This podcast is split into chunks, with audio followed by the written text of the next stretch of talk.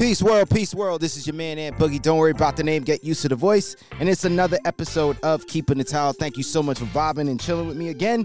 And ladies and gentlemen, it's a new day, it's a new opportunity, it's a new month. And with that new month came a new round, and that new round is bringing us some more challenges that life is gonna give us. But I wanna make sure you still in the fight with me, ladies and gentlemen. I have another sparring partner in the gym with me today.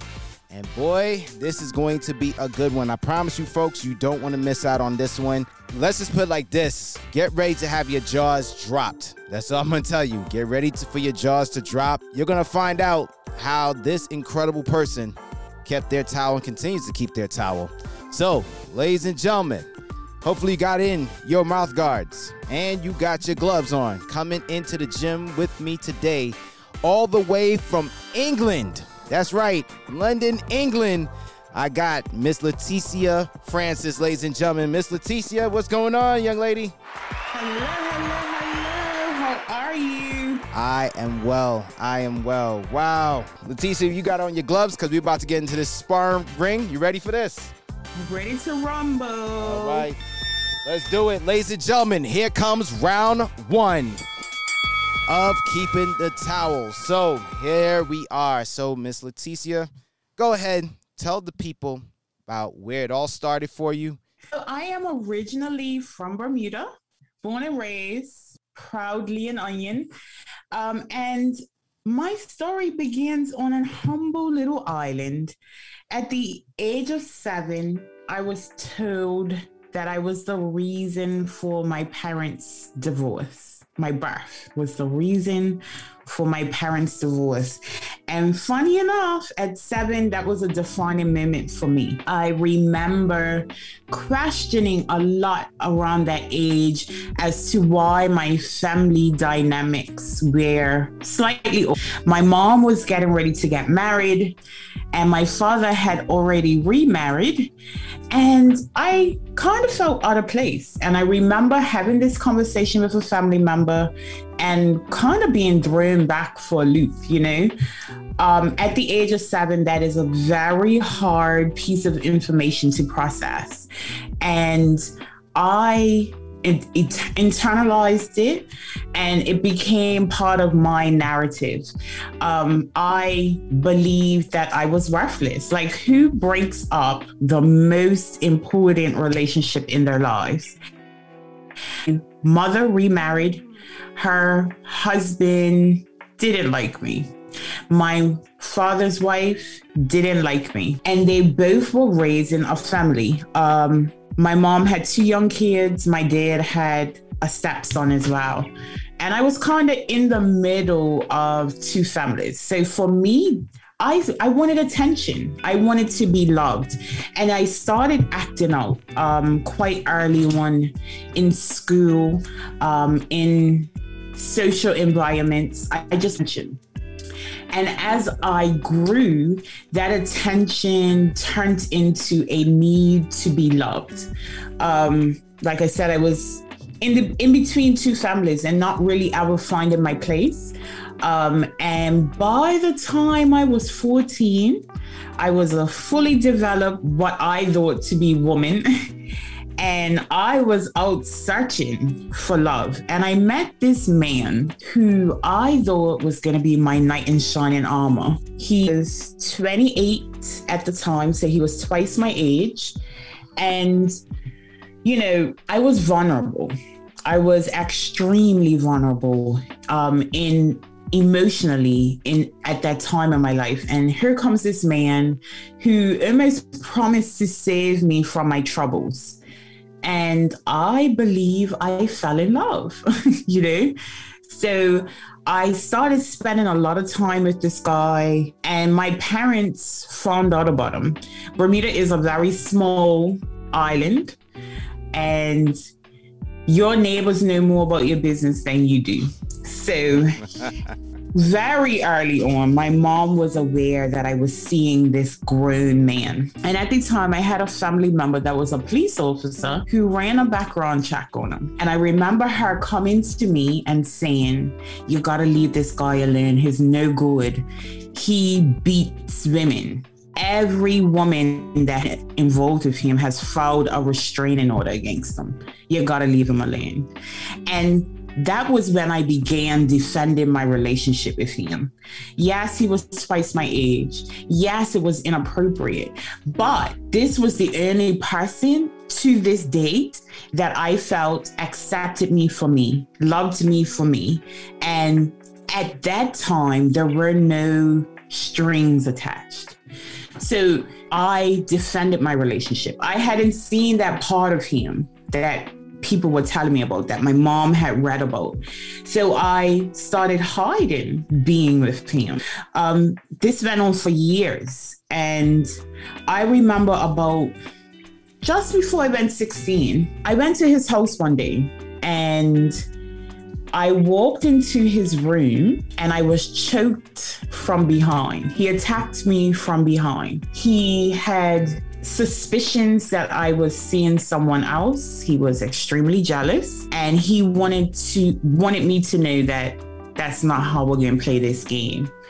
And I remember being terrified because now it's coming to light that maybe he isn't the person that I knew because who chokes a 15 year old? Someone in his household pulled him off of me that day.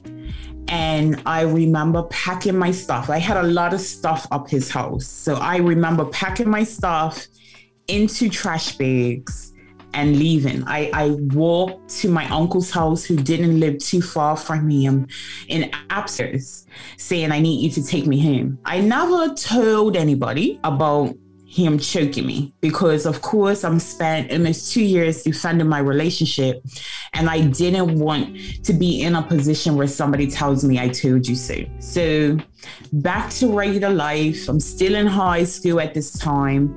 You know, um, I just got on with it. I had enough sense in that moment at that age that I knew that that's not what relationships should look like. And I didn't want that for my life. So we we move on with life, right? And I remember time a couple of months later, I had gotten into an argument with my mother's husband. And it was a big argument over what I can't remember, but I remember threatening to take my life that night. And I was mocked quite severely. My mama's husband called my sisters into the room, and they were so young, they don't even remember this, but called my sisters and my mother in the room turned on all the lights and said, let's kill ourselves today. And I remember taking a handful of pills and swallowing it with a glass of water and running out of the house. Wait, wait, really wait, have... wait, wait, wait, wait. Stop. Pause. Um, your mother's husband, new husband. My now. mother's husband. So this gentleman turns on the lights and treats you like basically a spectacle in front of your sisters and, my mother. And your mother, and you down the pills in front of them? Yep. And then ran out of the house. What did your mother do when you started to do that? I don't remember anything being said other than the exchange between him and I. If she said anything to me, I don't remember it. But she did come after me when I ran out. And I remember getting, she put me into the car and we drove to the hospital and i remember her being very angry. Like she was so mad that i would try to take my life. Um so we at the hospital. I had to take charcoal drink um, to coat my stomach and i was put under psychiatric watch. Um, so for how long? I was in the hospital for three days i want to say three so, days. So you was under psychiatric watch for three days. Yes, wow. I was in the hospital, um, and after that, there was a meeting called with family services with a psychiatrist, with my parents, and I my grandmother was there as well because she played a very big role in raising me. And I remember being in the room speaking my truth, like how I felt. Like, you know, I feel alone in the world. I feel like, you know, um, I can't go to my parents. And I remember saying to my father, you know, I remember what my cake looked like at three years old, but I don't remember you being there for like really big things, you know? And that I had a resentment against him because there was a period of time before I tried to commit suicide that I had gone to live with my father. I had gone to live with him and his wife. And I was there for maybe two weeks. And I remember him coming home one day and saying to me, You know what? My wife really doesn't want to raise another child. So you're going to have to go back home. And, you know, so I had a resentment. Like, I didn't ask to be here. I was made to feel like I was too much of a responsibility for the two people that brought me into this world. And I remember telling my daddy that, and he got up and walked out. And I didn't speak to him for years after that moment. So it was just me and my mom I had resentments against her as well because I always felt like she put her husband in front of my needs. I felt like I was ignored. I I felt unwanted. I felt like I was an inconvenience to people. I'm not gonna lie, I had the biggest chip on my shoulder. like you couldn't tell me nothing after that because like you've shown me that you don't give a two shits about me and why should I respect you? So I think my attitude amplified. Um, and anytime my mom said anything to me, it, it began a fight. And we got into a fight one day, and I ended up pushing her to try to get out of the house. And I'm sure you know, in Black families, news travels very fast. So all of my mama's siblings knew that I had put my hands on her. It travels fast and it travels distorted. Yes. So I, you put your hands on your mama. How dare you? You, know you know, hit her over the head with a glass. Listen. but anyway, a couple days later, I, I got back to the house after school and there was a registered letter. And I don't know if you know what that means. You can't just deliver it. Like you have to sign for this letter, right? Mm-hmm. So I'm saying to myself, why would I be getting a registered letter? Like I'm probably just shy of 17 at this point. Why would i why would i get a registered ladder and honestly i thought it was from my father. So i went to pick up this ladder and i remember getting back to the house. And i'm i'm talking to my mom about this. Like who would send me a registered ladder i get back to the house i open up the ladder and it seems to me that i am no longer lo- allowed or welcome on my mother's property and if I return to my mother's property, I will be arrested. So your mother put a restraining order against you, basically. I guess it's it's not technically a restraining order, but I was not allowed on the property. I could still interact with her. I just was not allowed at that address. Man. And I suspect her husband had a lot to do with that, but that's a whole nother story. But so now I am 17. I don't have a relationship with my father. My mother's family are handling me with a long-handed spoon because I'm put my hands on my mama. And I have nowhere to go. I have no roof over my head. Um, so I did what the best thing that I could do. I called this man that I had been in a relationship with had choked me because he had his own house and he had somewhere for me to go. And I remember, you know, like, hey, my mama just kicked me out. Can I just come stay with you for a little while? And he was like, Of course you can. You know, I love you and blah, blah, blah. So I moved in with him. And almost immediately, the psychological abuse began. It was like, Your parents don't love you. You have no one in this world. The only person that cares about you is me. And you owe me. You owe me. You owe me big time. Mm. And at that age, what was I supposed to do? You know? So I started this relationship all over again. And I suffered a lot because I was a minor. I had, my hands were tied it was either have a roof over my head and food in my stomach or be out on the streets. So, you know, I went back and I'm in this relationship that people are still like giving me a side eye about. And of course, now I really have to defend it. There is no exit plan here. You know what I mean? So you can't talk about my man. That's what you're not to disrespect him. He's doing what he's got to do, but behind closed doors, it was like literally dealing with Jekyll and Hyde. He drank a lot. At that time, I was drinking a lot because that was the environment that I was in. You know what I mean? So we eventually got married. Um, I got married just before I turned 19. Honest, I, I can't say that there was a lot of physical abuse until after the marriage. Like, I feel like once we got married, all bets were off.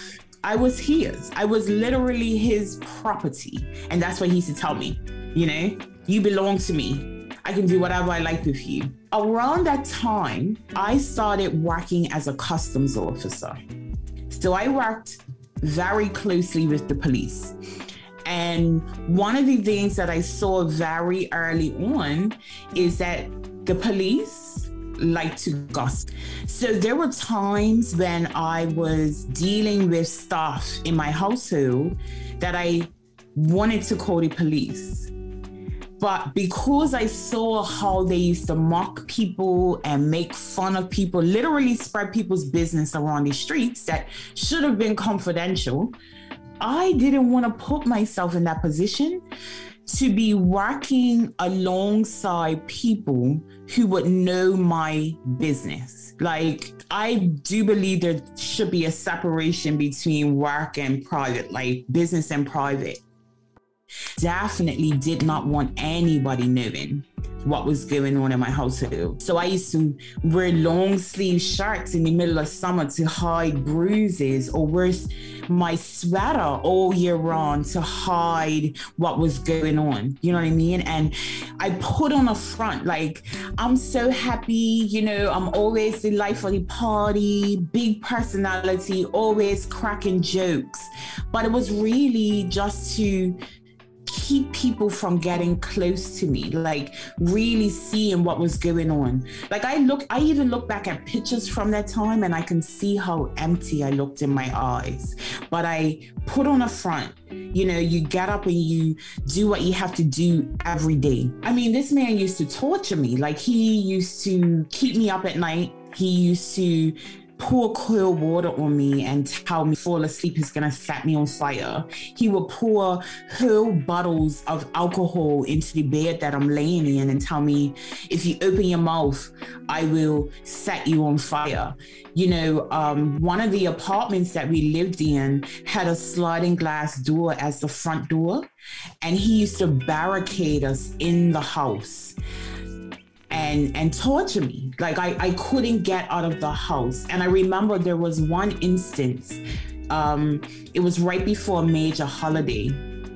And I got my nails done. I had acrylic. My nails look sharp, okay? Like I was fly. And he came home drunk and he did not like the colors of my nails and we got into a fight and i just want to say like i used to fight back like I will bro. Like we, if you're gonna put your hands on me, you're not walking away without bumps and bruises too. And that day, the fight was so bad that like the acrylic on my nails was ripped. Like he ripped the entire nail bed off my finger. Like it was right at the tip of my cuticle, I guess you call it. I don't know what what the name of it is. And he had tried to barricade me in that night. And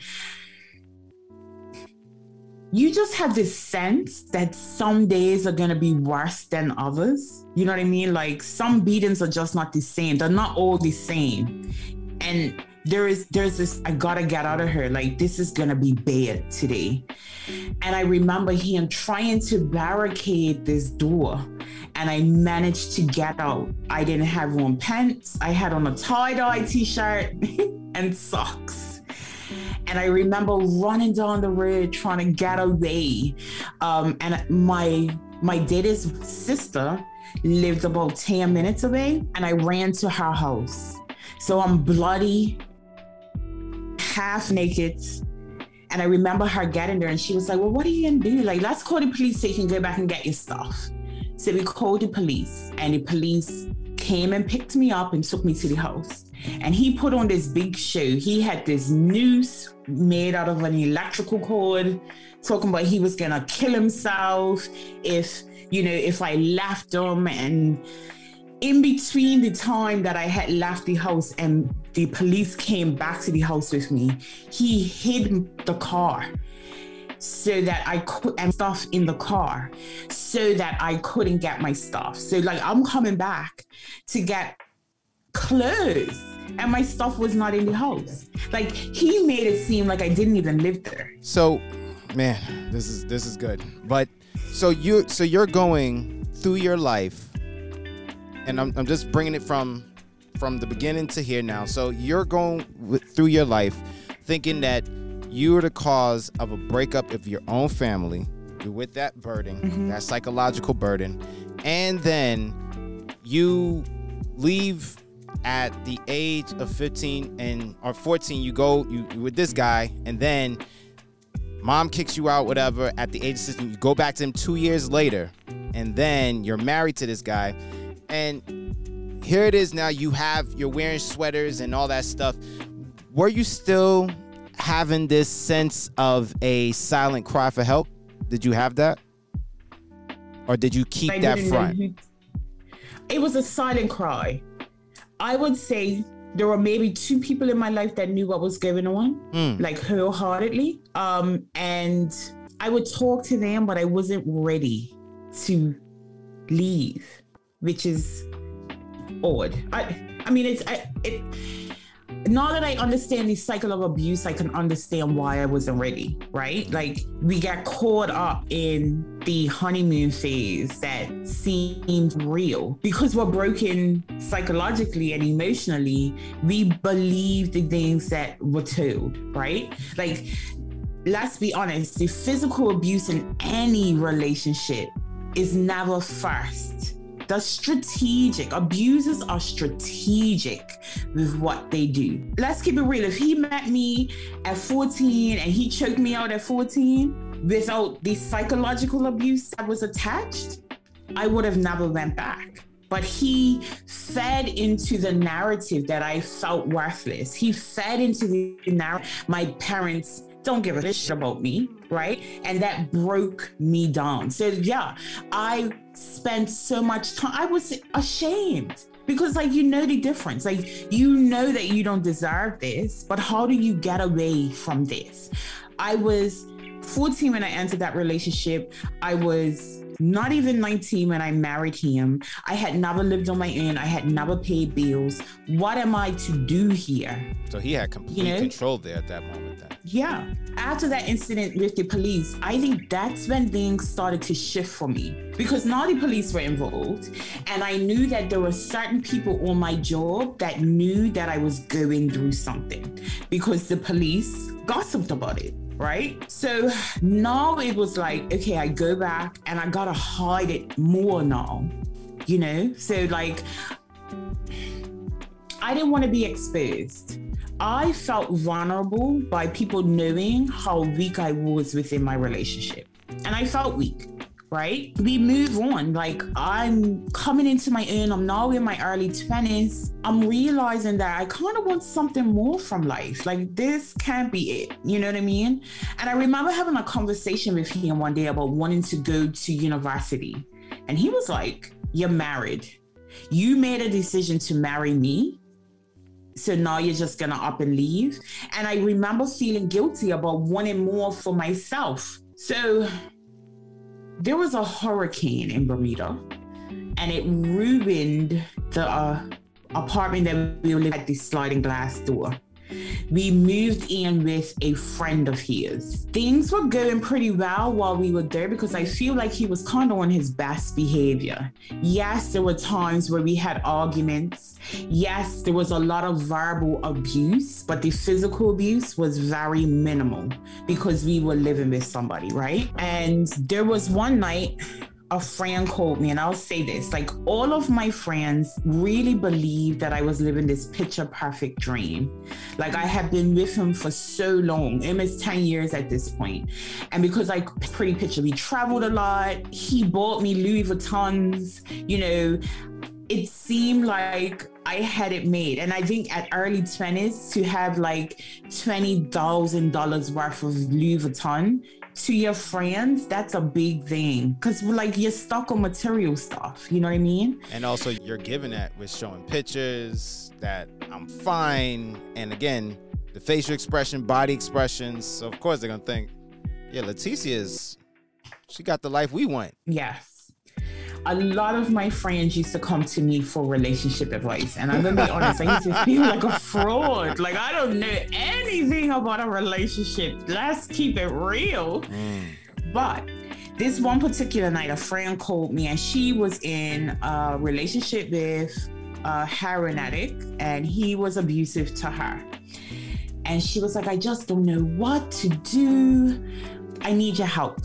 And I had this book that I read every day, and I still read it every day until today by Ian Van. And I randomly opened the book and I said, I'm going to read this passage to you. And as I'm reading it, it meant so much to me. It was talking about how people are in your life for a reason, a season, and a lifetime.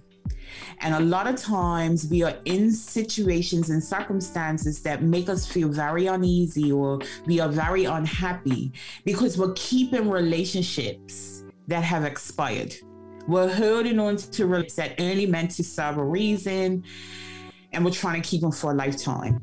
And I remember, like, I don't know if you ever been church, but like you go church after a night out drinking Oh, and yeah. then the pastor's talking about fornicating and right. partying, and you feel man. like he's talking to right, me. right to me. Thanks, God. well, that's how I felt when I was reading that to her.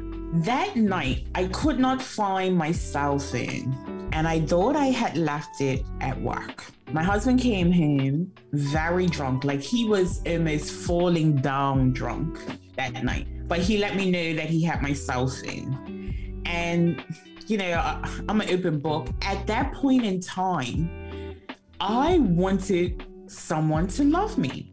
I was married, right? But I was not getting what I needed out of my marriage. I felt unseen, I felt unheard, I felt unworthy. So, of course, if someone else is going to show me attention, I'm taking it. Someone had been texting me and he saw the text messages. I remember him walking towards me and I saw like a knife. and I was like, is this guy for real? Like, he's gonna pick up a knife? Now, I put up with a lot in this relationship, but in my head, I'm like, this guy wants to kill me because nobody picks up a knife. Like you do not pick up a knife unless you intend to use it. And I I went to the phone and I called my mother. Like my, me and my mom's relationship very touch and go. We spent months being best friends and then we spent months not speaking to each other. And I honestly don't think we were talking in that moment, but I called her and I was like, Mama, you have to come get me. You have to come get me like right now. And he pulled the landline out of the wall. Like he literally yucked, like I wouldn't have been able to call her back. And we started fighting. In that moment, I knew deep down that if I didn't get out of this house, I was gonna be severe. He barricade tried to barricade us in the bedroom that we were sleeping in and he was like, You are not leaving. He started pulling all my clothes out of the drawers. Like, you're not leaving me. If you try to leave me today, one of us is dying. Like, we're gonna die today. Like, that was his, like, he was so angry. And he just kept saying that over and over and over. Every time I tried to leave the room, he was pulling me back. And at that time, I had dreads. Um, they were probably like mid back at the time. So he was literally yucking me by my hair, trying to keep me in the room. And then I remember him, like, I, I, I don't know if I was trying to get close. I, I don't know what was happening in that moment, but I remember him lunging towards me and I remember seeing the knife. In that moment, it was almost like an out of body experience. Like I, it's no other way to explain it. But I watched him and me in a fight. Like I, I wasn't there. It was I don't know if it was disassociation. I don't know. But in that moment, I remember watching the knife go into my body, and he stabbed me right underneath my breast, my arm. I remember that, but I don't ever remember registering pain like I think I was just in shock that this guy just put a knife in me. Like in that moment, his friend must have come home. So hold up. So he stabbed her, you under your breast and under under your, my breast and in my arm. And so the bleeding was profusely, or it was just it was trickling. trickling. It was trickling. It wasn't like the movies. It was trickling. I could feel the warmness, but I didn't feel pain. And I remember his friend bursting into the room because he had barricaded it with, I don't know how to explain it, but like Tupperware stackable containers, mm-hmm. like really big containers. He had tried to barricade the room with this, and his friend burst into the room. So I ran into the living room, and he and fell on the couch. And I remember him straddling me on the couch and literally trying to stab me again. And I'm like, it was like Matrix, like trying to avoid being stabbed. In that moment, his friend pulled him off of me and told me I had to get out of the house. They he literally pushed me out of the house. It was raining that night. I was like I'm bleeding. I have no phone. I don't know what to do here. And miraculously, my mom in that moment. So once he realized that somebody was outside for me, he starts throwing my stuff out the window, like my clothes, my shoes, my uniform, um, and my purses. Your Louis Vuitton he, purses? My Louis Vuitton purses. Listen. Uh. So the, the the ground was muddy. It was muddy, and I remember my mom was like, "Get your stuff and let's go." So I'm trying to put my stuff in the car, and I remember him coming out again and realizing, "Wait a minute, these Louis Vuittons, mm. right?" He wanted those bags back, and he was literally pulling his stuff out of the car, trying to find these purses. There was one purse that he did not throw out and that was the most expensive purse. It was $7,000 for this purse. And I wanted it. And I remember like trying to go back in the house to get it and then realizing, like, wait a minute. Like, are you crazy here? Like, this guy still got the knife. He's got your blood on you and your mama's hair. Like, this could end up being really bad. Just get in the car. Get in the car. So we left with whatever we can get out of the mud. My mama never got out of the car.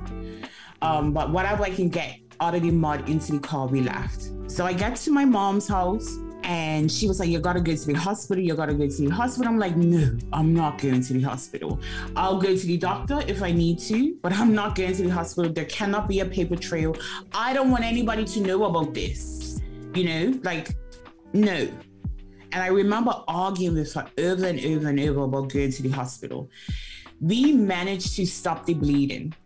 Um, and she said to me, Okay, so what are you going to do now? Because you can't stay here. Mm. So, like, this tuning in time in my life was my absolute lowest point. That was the moment that I needed someone and again, I was reminded how alone I actually was, you know? Like, I felt abandoned in that moment that um, here I am, I've just been stayed by my husband, and my mama is kicking me out again. So she drove me to the police station, and from the police station, I was taken to a homeless shelter that was um, designed for domestic abuse survivors or victims. It was technically a women's resource center. So I get there and I'm like the only person in this shelter that I, is actually there because I've been abused. Everybody else was just literally homeless or jobless and didn't have a way to support themselves. And I guess it was a good thing because I was given room, which I needed to like kind of collect myself. Anyway, I stayed there for two and a half months. I was still working. My worst fears were realized in that moment because most of my co-workers found out about that night because I out. had to go to the police station. Yikes. And I remember hearing whispers about, oh well, that she shouldn't have been with him in the first place. That's what happens when you go with somebody so old. Like Whoa. I was the reason for the that I endured. And again, it's like you're getting blamed for like these really big things, right? It kind of diminishes the way that you look at yourself. I was hurting and I was alone. And here I am for the first time in my adult life, alone and trying to figure out life on my own, right? Prior to this time, my identity was tied to someone. I was either someone's child or girlfriend or wife. I didn't know who I was. And I think because of the way that I viewed myself for years, I didn't really like who I was. So you think by walking away um, from that kind of situation, like you'll find yourself, you'll find your peace, you'll find your happiness. That didn't actually happen for me. I remember going through the process. I end up getting a restraining order against my husband um, with the help of the shelter. They linked me with a lawyer. I processed the divorce. And I'll tell you what, I felt like the biggest failure in the world. I had ruined another marriage Mm. Right. And it sounds so crazy when I say it now, but that's the space that I was in. I didn't believe in divorce, but here I am filing for divorce. I walked away from my marriage. And I struggled with that for years. I felt like a failure. I felt like, what the hell are you here for, girl? Like everything you touch just crumbles. What what are you doing? But at the same time, when you feel like a, you felt like a failure, you knew that this was a very dangerous situation that you're in. Absolutely. My intelligent mind knew that I did what I needed to do to save my life. But your love mind but is saying my love mind and my inner child mm. that was bruised and battered was still holding on to that narrative that everything you touch crumbles. Like you are the destruction in relationships. You know what I mean? Like mm. it, it's it's weird. When I say it, I, I like I almost want to shake myself as I talk about that. But that's where I was. And that showed up for me with drinking heavily. Like I drank I could drink a man on the table. I, I mean, I used to be so proud of the fact that I could put down 15 shots on my break and still get back to work and act like nothing's happening. That was my life. I walked around with a flask in my purse. I went to the club with a flask in my purse to top up the drinks that I got because they were too weak. On top of the 15th. Listen, I, when I, at my worst, and I'm not even like, I'm not glorifying this behavior, mm-hmm. but at my worst, there was a time like when I was going through my divorce. I um a hotel bar with a friend and you know people know people so i wasn't paying you know what i mean? Right. but i remember getting to that bar that day and i used to drink um, johnnie walker scotch. And he cracked that bottle when i sat down at 11 o'clock in the morning. That was mm. my drink was the first drink. There was nobody else at that bar drinking johnnie walker that day and in that day, he cracked another bottle because that I was drinking. That's that was the norm for me. I used to drink bottles you know? And people like the people that work knew that I was like hiding something. Like I would not go off to go to work.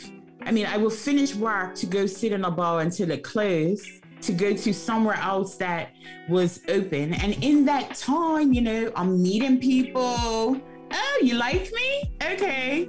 You know, I wasn't in my right state of mind. I literally used to go work drunk my my co-workers giving me Altoids eight o'clock in the morning because we used to work like 24 hours one 24 hours. So, you know, I'm drunk, like literally drunk. My hangovers don't start until four o'clock in the afternoon because I've got that much alcohol in me. You know, that was my day. Like, yeah, I went to work, but when I'm not at work, I'm drinking. I was never home. And in that time, like I'm meeting people and I'm entering into toxic relationships or situationships because that's what most of them were. Let's keep it real. But there was this guy that I met, like I really liked him. and yeah, he was married. And there was a part of me that was like, who cares? Now, this is the person that right, really believes in the sanctity of marriage. That wasn't me. That wasn't a person like I I don't condone, you know, cheating and all that stuff, but the place that I was in, I didn't care who I hurt. You know what I mean? Somebody's gonna and I didn't pain. see it as hurting anybody. I felt that I was in my own pain. And somebody had right? to feel your pain. Yeah. So after a couple of years of just endless drinking and partying, I realized I wanted a little bit more out of life. So I moved to Atlanta. I got a full scholarship to go to Georgia State, and I pursued um, actuarial science at first. I'm a smart girl, so I thought I was gonna be somebody's actuary, but it was I don't like insurance, so I knew doing. But in that time while I was in Atlanta, I really was trying to find myself. Like I stopped drinking, you know, I'm gonna focus on school. This is an opportunity to press reset and really reestablish myself. But in that space, I think I was still running away from the pain that I had experienced. I was still running away from myself. Let's put it that way. I didn't spend the time to do the healing that I knew. So, although I survived being stabbed, I was still kind of in survival mode, you know, like no direction. I was trying to get my shit together, but it wasn't really working. I met this guy. I mean, and when I say he knocked me off my feet, like I was just like, this is what a real relationship's supposed to look like, right? I was with him for almost four years. And I remember I was to, well, we had talked about marriage, so that I can stay in these states. I'm let's keep it real. I didn't want to go back to Bermuda. and I had gone back to Bermuda for a short period of time to work. And I decided, you know what? I'm gonna surprise this guy. Now, because of my amazing full scholarship, it was paying for my apartment, it was paying for, you know, my room and board. So my apartment with this guy was paid for for several months. I showed up unexpectedly. I was supposed to be gone for another couple of months. I showed up unexpectedly and found him there with a woman who happened to be his wife. This one was a big shock to me. Like the other guy that I had told you about, I knew he was married. But like I literally was in a relationship with this guy, like not pretending relationship. Like I had spent Christmas with his family, I had spent Thanksgiving with his family, I had traveled with his family, I had met his children. You know, I was in like fleeing, I thought. To find out that he was married was the like a huge slap. But I think in that moment, it was like, why are you in this space again? How could you be so naive that you're in this space again? And I think that probably began my self reflection, but I didn't really do much about it, if I'm honest. I graduated from Georgia State, I moved back to Bermuda. I got a job as a catastrophe modeler, and that sounds a lot more exciting than it actually is. but I was finally in a space where, you know what, I don't want anything to do with guys right now. Let me just focus on me. Let me just figure out what the hell's going on. And I'm obsessed with Iyanla Vanzant. I picked up her book, The Peace from Broken Pieces, and I remember reading it and just thinking to myself, okay, this woman's been through a hell of a lot. And if she can gather and pick herself up, so can you. So I think in those moments, I started really working on myself. I had gotten some workbooks that she had produced. One was like in, in the meantime was one of them. Started working on that.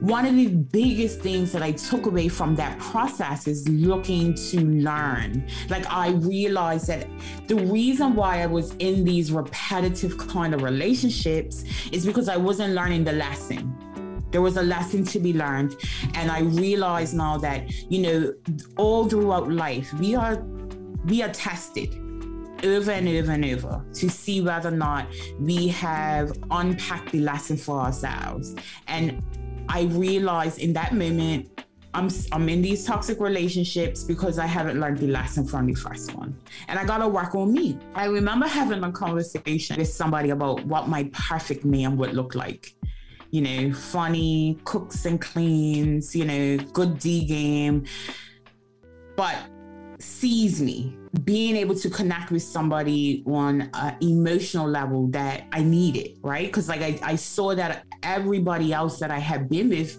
were not connecting with me on a they weren't available emotionally. And I accepted that because I just somebody in my space. So here I am, I'm fixing myself now, and I meet this guy.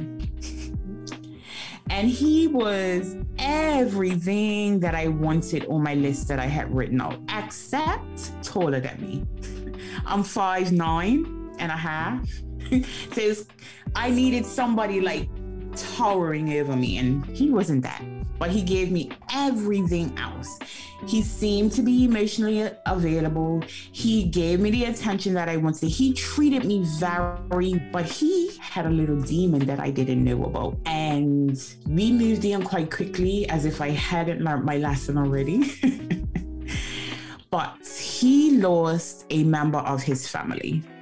And in his grief, he relapsed on crack I must say the the guy that I was with in Atlanta was a cocaine user, a heavy cocaine user, and had experience with being some like prior to this. If I'm being honest, the only time I had ever seen cocaine was during drug busts that I did as a customs officer. Like I had never been in an environment where anybody did anything other than smoke weed, right?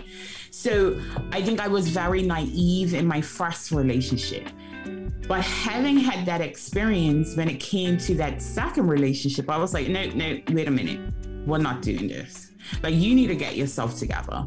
I'm trying to fix me. I can't fix anybody else. And but I was struggling because here it was this perfect guy, right?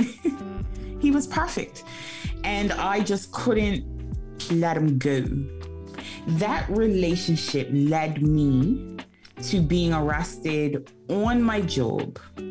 Um, and I worked in a very stuffy corporate environment. That was my rock bottom for me.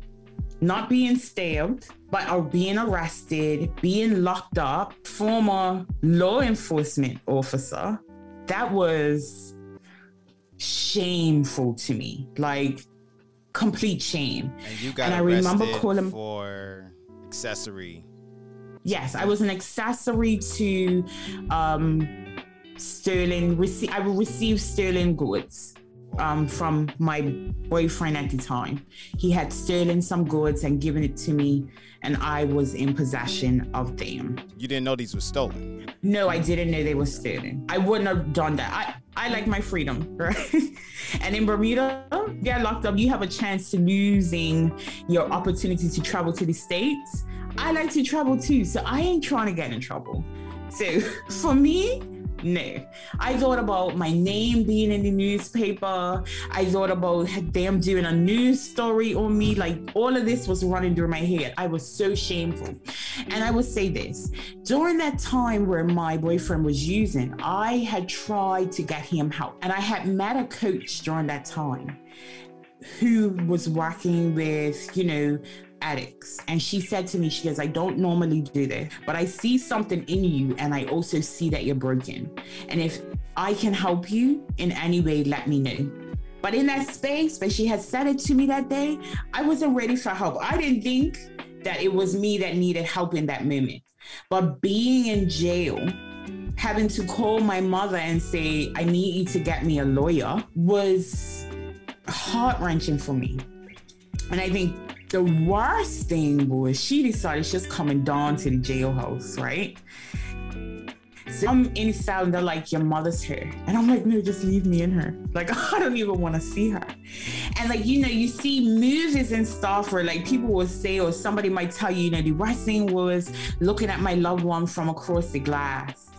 That broke my heart like it absolutely broke my heart. Like I think I probably would have felt better if I had known that I had actually done something to be in that position. But being on the other side of a glass, having to explain to my mama what's happened broke my heart. And I remember her saying to me in that moment, why do you love everybody else more than you love yourself? Woo!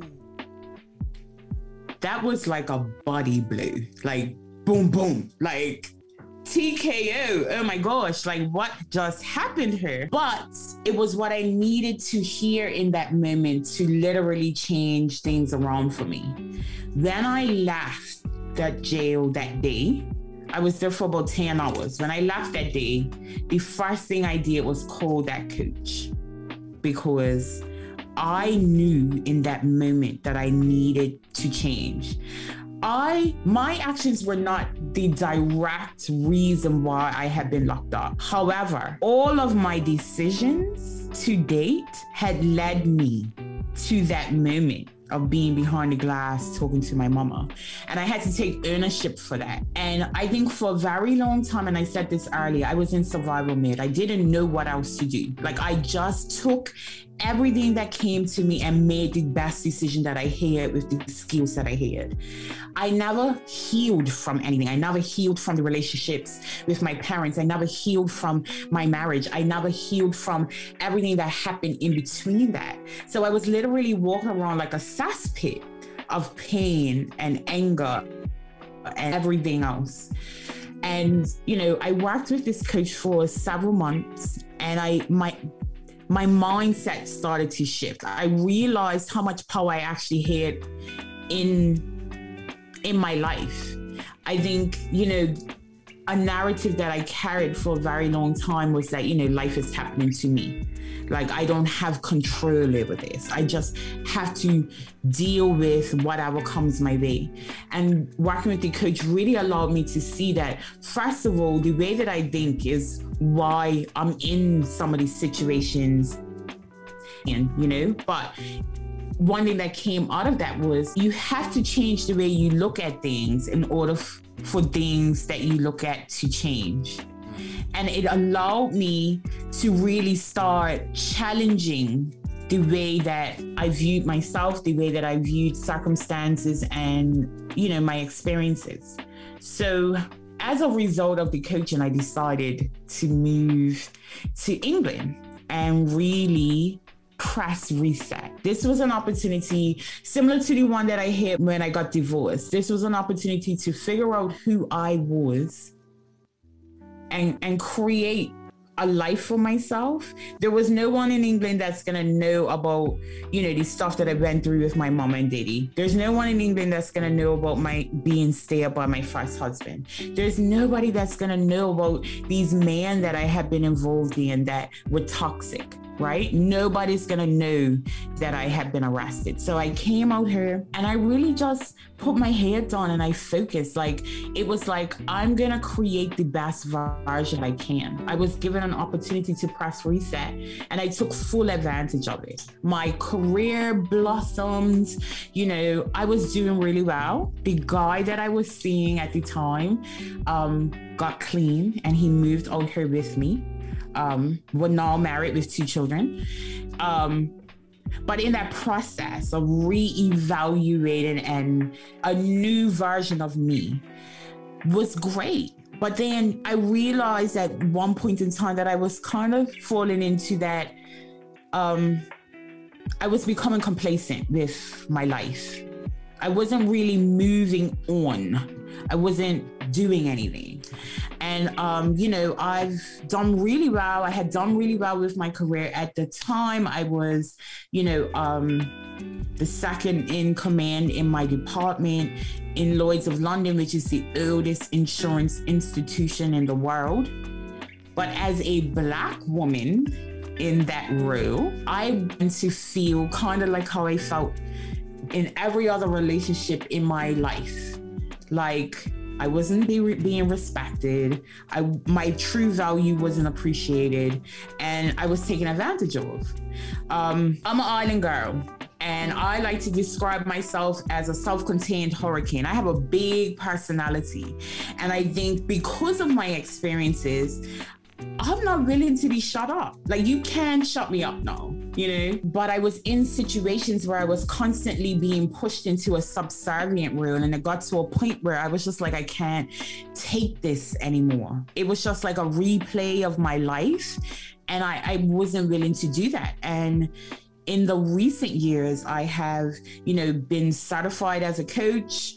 I now work with women um, helping them, as I say, get their mind right because that's where it starts in your mind, in your thoughts, in your beliefs for yourself. So you can see the success and fulfillment that you desire in your life. Um, I had an incident, and I started my my business while on maternity leave, and with the thought that you know i'm just going to use this to you know make some extra money and as as business builds i will eventually leave my job and i returned back from maternity leave to absolute chaos and i remember being in a meeting one day with this white english man shouting at me cursing at me and calling me out of my name and i put him in his place quite quickly i was like do you speak to your wife like that and he was like, No. I said, Well, you're not going to speak to me like that. And I remember at the end of the conversation, my boss called and was like, Do you realize that you were the reason for the tension in that call? And in that moment, although I had gone through a healing process, I felt like I was in a really good space in my life. It brought everything back to me. Like, you're the reason for your parents' divorce. You're the reason for your own divorce. You're probably the reason for the abuse that you had in, in that moment. And I, I made a decision that this absolutely cannot be my narrative anymore. And I walked away. I resigned two weeks later and I walked away from a 14 year career. I realized that, you know, it's not my place to make anybody comfortable. It's not my place to dim my lights for anyone else. And I spent 20 plus years dimming myself, quieting myself, putting myself in a box and wearing a mask to meet the expectations of others. And I'm not willing to do that anymore. And because of my experiences, I think I'm, I don't want anybody else to do that anymore. You know, there are so many women that have stories like mine, better or worse, that have spent 20 plus years walking through life really with no purpose, believing that life is happening to them and they don't have any control over that. You know, my whole life I've been told I'm too loud, I'm too opinionated, I've got too much attitude, I'm too smart for my own good. And I think in my healing, I realized that those aspects that people want me to feel ashamed of were given to me for a reason. I'm loud, have something to say. I'm opinionated because I can speak in a way that other people are scared to speak. I have a big personality so that I can draw people to me that need need to hear what I have to say. And I believe it's my responsibility to take my story and present it in a way that can help others. You know, my journey has taught me that yes, life happens, but it's important for us to be able to learn the lessons along the way. It's important for us to learn how to turn our mess into a message, our test into a testimony, and be able to be impactful to others. My journey has taught me that it's not just about me in life, and we all have a purpose. We all are here to make an impact. It's up to us to be able to heal from that so that we can make an impact. And I think the struggle that most people have, ability or the inability to come out of survival mode. That's my story. and you know, I'm really passionate today about the work that I'm doing with women and helping others see the purpose in the stories that they have you know, that they often hold back in shame because they're the only ones that walk through that. Like, I'm so grateful today for the experiences that I have because I know now that it all served a purpose. Now that you are a mom and you have little ones, what's that message that you will give them as they grow older? It's important to me that my daughters never experience what I've been through. So it's important for me to every day because I know that they are watching me. Like, I remember being a child, my mom being in a room that she hated. For 27 years, she stayed in a room that she hated. And I remember saying to myself, that's never, ever, ever gonna be me, right? 20 years later, it was me. I don't want to be in a position where I'm making sacrifices that my children think is okay to make. I I never ever want my children to to have their lights dimmed by anyone. So for me, it's important that I show up as the woman that I need my children to see as a role model. Why do you keep your towel? I keep my towel because I know that I can help someone else. By throwing in my in the towel, for me, it means that I can be as impactful as I that I was born to be.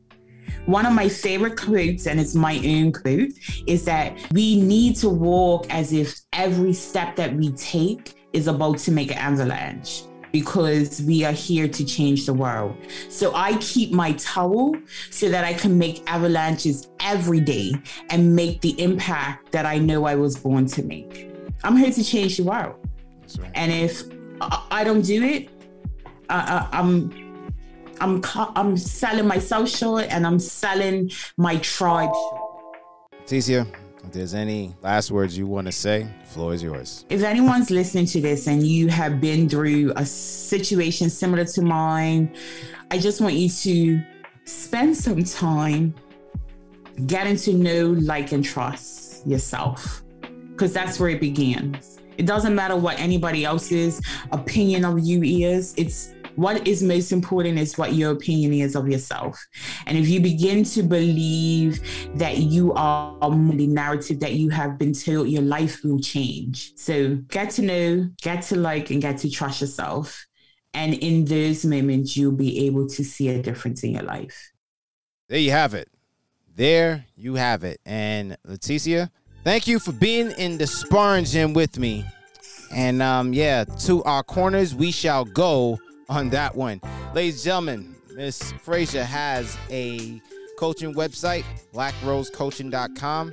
And Leticia, if you want people to go ahead and catch you, how can they connect with you? Let them know. Connect with me on um, Instagram. I spend most of my time there. Blaque Rose Coaching. Black is spelled B L A Q U E. Um, but yeah, connect with me, reach out, start a conversation, say hey. That's what's up, man. And yeah, folks, you're going to see all of her contact info in the description box. Go ahead and connect with her. And yes, ladies, if you are out there, you have you're enduring something that you have heard from Leticia say herself that she had to put on this front that she's happy.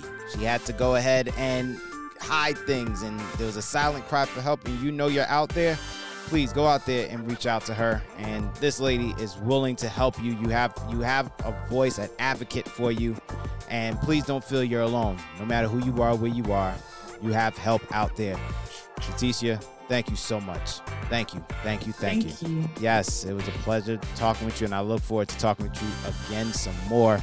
And ladies and gentlemen, you want to go ahead and connect with me is right there in the description box. You'll be able to see everything there. This sparring session is now over. And as I always tell you, wipe the blood, wipe the sweat, wipe the tears. But whatever you do, don't you dare throw in your towel. This is your man, and Boogie. I'll check you when I check you. I'll see you when I see you. The round is over. We are out of here. Peace.